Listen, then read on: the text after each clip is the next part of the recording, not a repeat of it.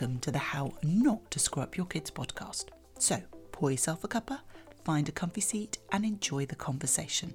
This is episode 52, and today I want to talk about how can we help our children succeed at school and become independent learners. Now, you might find this episode useful if you have a teen who's studying for some big exams, but also you'll find it really useful for children about owning their schoolwork or their success at school that is beyond simply the academics. We're not just going to be talking about academic things because actually succeeding at school is about their social relationships, their confidence at school. So let's not get too focused on just the academics. We will cover that, but it, we are looking at their success across a whole broad range. So it's whether it's homework, reading, being curious, building strong friendships, and having a desire to learn. Now, I'm going to split this episode into two very distinct sections. The first is some sort of background and context stuff, which I think is really important. And then the second part is the sort of practical hands on day to day, because we need the background and the context to be in place for the practical day to day stuff to actually work. So let's dive straight in. So, for the background, the first thing that we must must remember is that we are raising an adult and all our actions should be positioned and all of our actions need to come from that perspective of the adult that we want to raise rather than the child we have at that time. And I think that's important because we have to remember that we're playing a long game here. We're raising children to become adults who succeed outside of the home environment and away from a school and academic environment. So, by doing that and reminding ourselves and drawing ourselves back to that constantly, is that we don't then get too caught up on short term wins or losses because we're focusing in the long game, the end goal, which is this adult. So it's just having that in, in the background, particularly sometimes where we our child has had some a monumental setback, a huge failure. Something's gone completely wrong. Yes, obviously we need to unpick it and work out what they're going to do differently, and we'll talk about that. But it's what is really important is that we see it as that one thing rather than it determining everything because we're working towards that long game. It's one setback. What can we learn? What can we do differently? But let's keep remembering that we're raising these adults. So that's the first thing in terms of context and background that we need to remind ourselves of and be really, really aware. The second background and context is on focusing on the process and not the outcome. This is very much in keeping with what we've talked about before in terms of growth mindset rather than a fixed mindset. But we must remember it is if we can teach and encourage our children to get the process right, to get the effort right, to be doing the right things, the outcome, the end result will eventually get there. Now, for some children, that doesn't take very long. For others, it's a it's a long trial and error. So let's keep focusing in on the process and not the outcome because that will give us the greatest result.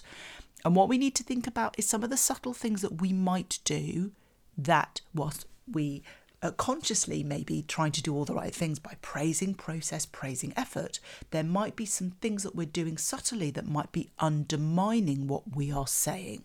For example, if you're going to pin anything to the fridge, make sure it's comments on your child's efforts and not final grades. So if you look, if you're somebody who puts, has got fridge magnets and maybe children's report cards or their end of term grades, that is a visual reminder that actually the outcome is what's important. The result is what's important. Now, if your school gives your child effort grades and that's what you pin on the fridge, fabulous but it's remembering what are the subtle things that we might be doing that might be giving our children mixed messages. We're trying to praise effort, but actually we're highlighting, we're amplifying, we're celebrating outcome because that's what we might be pinning on the fridge, for example.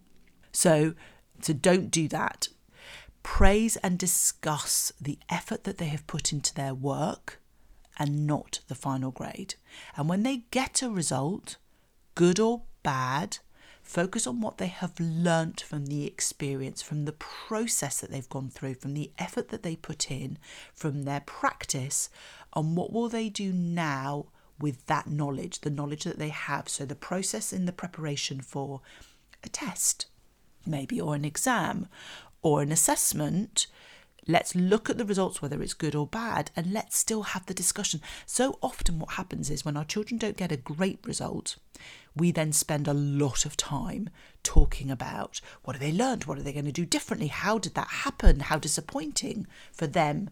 And actually, we need to be doing that as much when they get a good result so we can look at it. Now, if your child gets a great result but they've put in very little effort, we need to talk about that too because that's not going to help them when they're presented with something that's a bit more challenging. So it's really important that we, whether the result is good or bad, we, we have a discussion around what they've learned from that.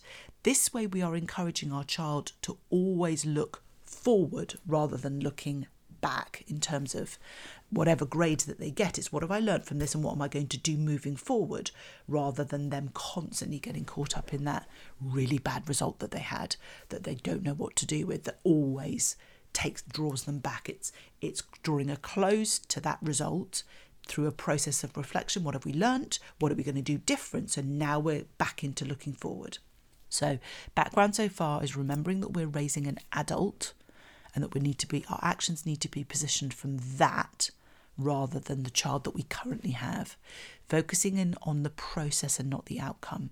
And the third and final background here is about setting regular goals together as a family. And my give this week will be a goal setting template as well as the Sunday planning meeting. Now, I know that we've shared the Sunday planning meeting previously, but it's really important that we have these two in context because when we're talking about set regular goals together as a family, we need to do them together as a family. And whether you follow my template for a Sunday family meeting or whether you create one of your own, it doesn't matter, but it's having some regular sort of gathering of the family to check in on each other. And when you're setting these goals, it's a great place. It's a great opportunity. It's a great way of checking in on progress. So, again, we're reinforcing this aspect that it's the process that we're interested in, really, rather than the end result. So, setting regular goals together as a family. Now, I'm a big fan on setting these in shorter time frames. So, I prefer monthly and termly rather than annually. Now, it might be at the beginning of a school academic year, your child has got a huge aspiration, a really big goal that probably is going to take them a whole year to achieve. And that's fine. But what we need to be looking at, as we've talked about previously with my ladder tool, is we need to break that down into manageable steps. When we have a goal that is too far away, that is too big, quite often we lose time in that process. We don't necessarily crack on with what we need to do because it seems so far away. Breaking it down to monthly, ideally, or termly, is makes it much much more manageable. So it's looking at breaking it down. So you either have a monthly or a termly one that you check in regularly, or if it's a big year one, we want to break it down into smaller, manageable chunks. Now, remember when we're setting these goals that these need to be super specific and action focused. So it's about your child taking some action. So don't get your child sort of setting goals like I want I, I work really hard to understand maths this month. That's my goal. Or I want to get straight A's. They're too broad, they're not specific. It's not clear what your child actually needs to do to work really hard to understand their maths or to get their straight A's, if that's one of the goals that they want to do. It's much more about getting them to think about what action do I need to take in order to reach that outcome? Because we're focusing on process. So they might set goals, for example, that are much more specific, such as I will spend 10 minutes practicing my times tables each night, or I'll ask for help when I don't understand something in Spanish, or I will attend one school catch up session a week, for example, if your school does these particular has these catch up or revision sessions or these sorts of things. It's really important that we that we kind of look look at that. And what i would say is i would encourage you to set three goals. So if your child to set three goals and it is so important that the goals that your child sets must be goals that your child has chosen and not you. Now your child may choose a goal that you don't think actually tackles their immediate challenge. Now, you can obviously ask probing questions. You can ask them, how does that relate to this? Because you've said that this is something you're finding particularly difficult. But ultimately, the goal must be set by your child. So if your child sets a goal which you probably disagree with or you don't necessarily think addresses their current challenge, you need to go with it. Because part of the reflective practice over time, over the month or the term that they're going to be working on that goal, can be how is this helping you, particularly when they come to you with a, with a challenge or something that they found particularly difficult at school and it isn't aligned to their goal. So that might be then it becomes that they adapt and modify that for next time they set a goal. So it's making sure that the goal that the goals that your ch- children set are by your children and not you. And I would personally encourage you to encourage your child to set three goals. One which is academically related. So this can be very specific to acad- academic side and one that's socially related because when we're talking about helping our children succeed at school, school isn't just about academics. And we can get really caught up in this as parents because we're very focused on the end result and what those academic results will enable them to do either with their next school or necessarily in terms of grades, in terms of getting into university or an apprenticeship or whatever it is their next steps are. But a happy child who has great social relationships and is flourishing in that way, that confidence naturally spills onto academics. So let's not make these goals all about academics. So there should be one academic goal, there should be one social goal, and there should be one stretch goal. Now, that stretch goal can be related to friendships, it could be related to academics, it could be something completely different. It could be about having a sleepover, something that really stretches them beyond the academics but really boosts their confidence. And it's really important for children to have these stretch goals because having a goal which feels scary is a goal that actually might not be achieved. And that's good because it also helps our children to accept that failure is normal. And they can learn so much from that failure because we can reflect back on what aspects of that goal have they managed to see through, what have they learned, and what will they do next time. So I think a stretch goal is really important. And do not forget that you and your partner, if you have one, must also do the same. Children learn most from observation. Remember the saying? Children are much more likely to do what they see than what we say. So if we are modelling goal setting and our children are seeing us set stretch goals and us actively pursuing them and us reflecting back on them in our Sunday meetings and us sort of what, what uh, the learns that we have got, they are much, much more likely to do the same. So let's just recap the background before we then move on now onto the practical day to day. So we must remember that we are raising an adult and all our actions should be positioned from that perspective. We need to focus on the process and not the outcome. So let's look out for those mixed messages that we might be sending by pinning outcome, result things maybe on our fridge or or in other or framing things that are not necessarily consistent with us praising effort and setting regular goals together as a family. So this is the background, the context. This is what we need to keep drawing ourselves back to. Let me give you four practical day-to-day things that we can do. And we can do this for children of all ages. Remember that this is not just about teens. Success at school starts from the moment our children enter their preschool or their nursery all the way up until they're sort of 18, leaving school, but even beyond and into their university period of time if that's what they're going to do. So, these four steps practical day to day. The first one is help your child set up a routine which works for them. And the key thing here is it's got to be a routine that works for them.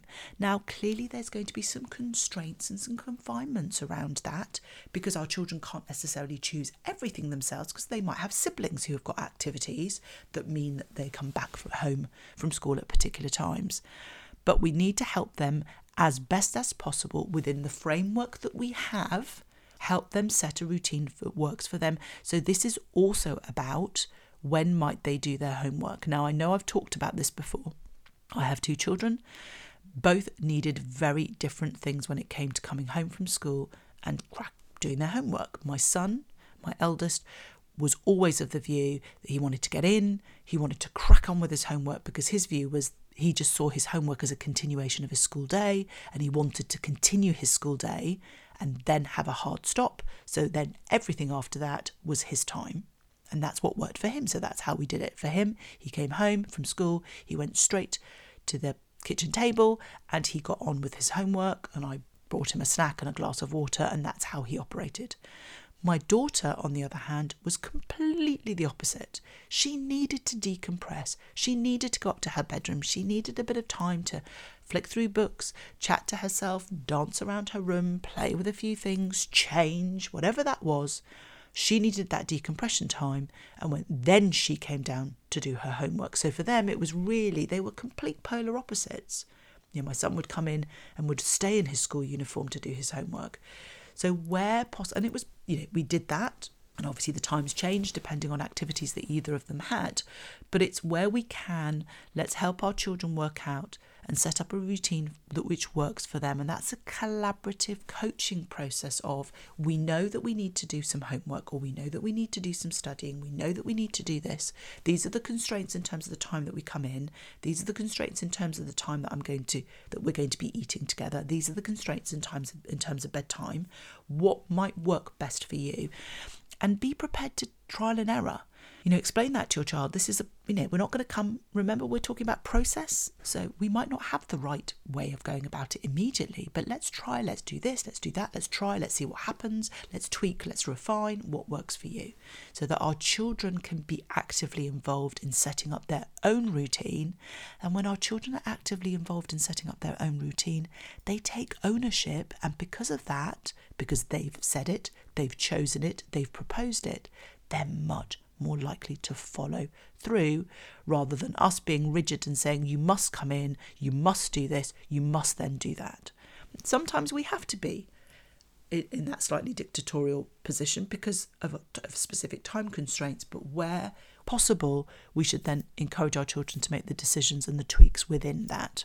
So, the first practical thing is help your child to set up a routine which works for them. Number two, encouraging good study skills.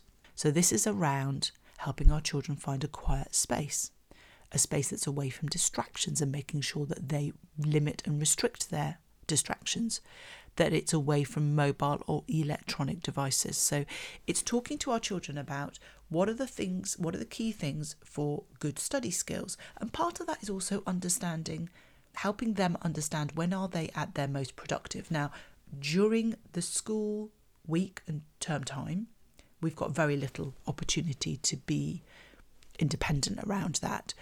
But it's encouraging our children to uh, reflect on whether they are a morning person, whether they're most productive in the morning or later on in the day. Are they most productive when they've had something to eat? Are they less productive? So it's thinking through. Now, obviously, during term time, we've got very little flexibility around when they do their work. So they can't necessarily do it in the morning um, unless you have plenty of time before a school day. But it may be that you have a child that for them, doing their reading first thing in the morning does work particularly well. But it's thinking this through and the implications of that. But when it comes to the actual sort of study skills, it's helping them make decisions about where might be a good, quiet place. How can I ensure that I have no distractions around me so that I am able to just focus on the work that is in hand? What's good in terms of the stretch of time that I can work and then the stretch of time that I need to have breaks. It is really important that when children, certainly when we're looking at older children working, that they take regular breaks. It is key in terms of the way that the brain works is that the brain does not absorb lots of information if, our, if they're just sitting for hours and hours on end. It's counterproductive. They're much better off having short, sharp bursts which work really effectively rather than doing um, long, protracted amounts of time that really don't help consolidate their learning. And it's also encouraging our children to make sure that mobiles and electronic devices are away from temptation. If our child is slightly stuck on something or caught up in a piece of work that is requiring a little bit more effort in terms of their thinking, having electronic devices close to hand can be a real distraction, can really interfere. So, making sure that they set the scene, that they have a clear desk, that they don't have any distractions, and that it is quiet and productive is much more helpful. So, practically day to day, it's helping our children set up a routine which works for them, encouraging good study skills. And the third one is about creating a schedule for their device use. Now, you might think, well, what's that got to do with studying? What's that got to do with helping our children succeed at school? But actually, if we're trying to encourage our children to set up good study skills, then knowing that they have a specific schedule for when they are going to be on their electronic devices, when they're able to connect with their friends, when they're able to be online or gaming, and all the things that they might want to do, if they know that that time is set up, is scheduled, is already programmed into their day, they can get super clear, super focused on the work that they're doing, knowing that they've got that, rather than it being something that becomes a bit ad hoc. And and obviously a schedule for the device use may change. It may be different during a school week to a weekend. It might be different to a school holiday and, and term time. But I think having those regular conversations and helping our children come up with this schedule so that they understand when might be a sensible time for me to do that. How is that going to impact me doing my homework or studying for something? So it's helping them be part of that process is really important. And the fourth one, as you would imagine, is we must remember that all that we do is modelling to our children. So if we are demonstrating distractibility, if we are doing a piece of work and we are constantly checking our phone, that is not modelling having a good study skill environment. If we are constantly distracted with that, if we don't have a regular routine set up, if we don't place our uh, electronic devices away and, and place them to one side and have periods of time during the day when we're not on them. We're not modelling to our children what these good habits are. So we have to remember that we need to check in on ourselves ultimately because children are much more likely to do what they see than what we say. So if we're not modelling it, our children are unlikely to do the same. So let's recap on those four practical day to day things. So it's helping our children to set up a routine which works for them and also modelling a routine which works for us. Encouraging good study skills, so quiet space, away from distractions, no mobile or electronic devices to distract. The same for us when we sit down to do a piece of work. When we're doing something, we're not on multiple things. We're not watching television while also being on our phones or on laptops. The third is create a schedule for device use and do the same for ourselves. So, creating a clear, demarcated time that that is device use and nothing else. And fourth is remembering that all we do is modelling to our children. Now, my give this week is going to be a goal setting template and also is going to be the Sunday planning meeting template, which we've shared previously but is really relevant in this context. And with these templates, adapt and modify. These are things that I've come up with that I created for when I'm working with children. So adapt and modify it for your child. So as you know, that you can, if you just head over to my free resource library, drmaryhan.com forward slash library, you'll find the link to download these resources. All you need to do is pop in your email address and you'll get instant access not only to this week's resource, but all my other free resources across all my podcast episodes. As ever, if you have enjoyed this episode, I would be so, so grateful if you could just spend a few moments to write a review.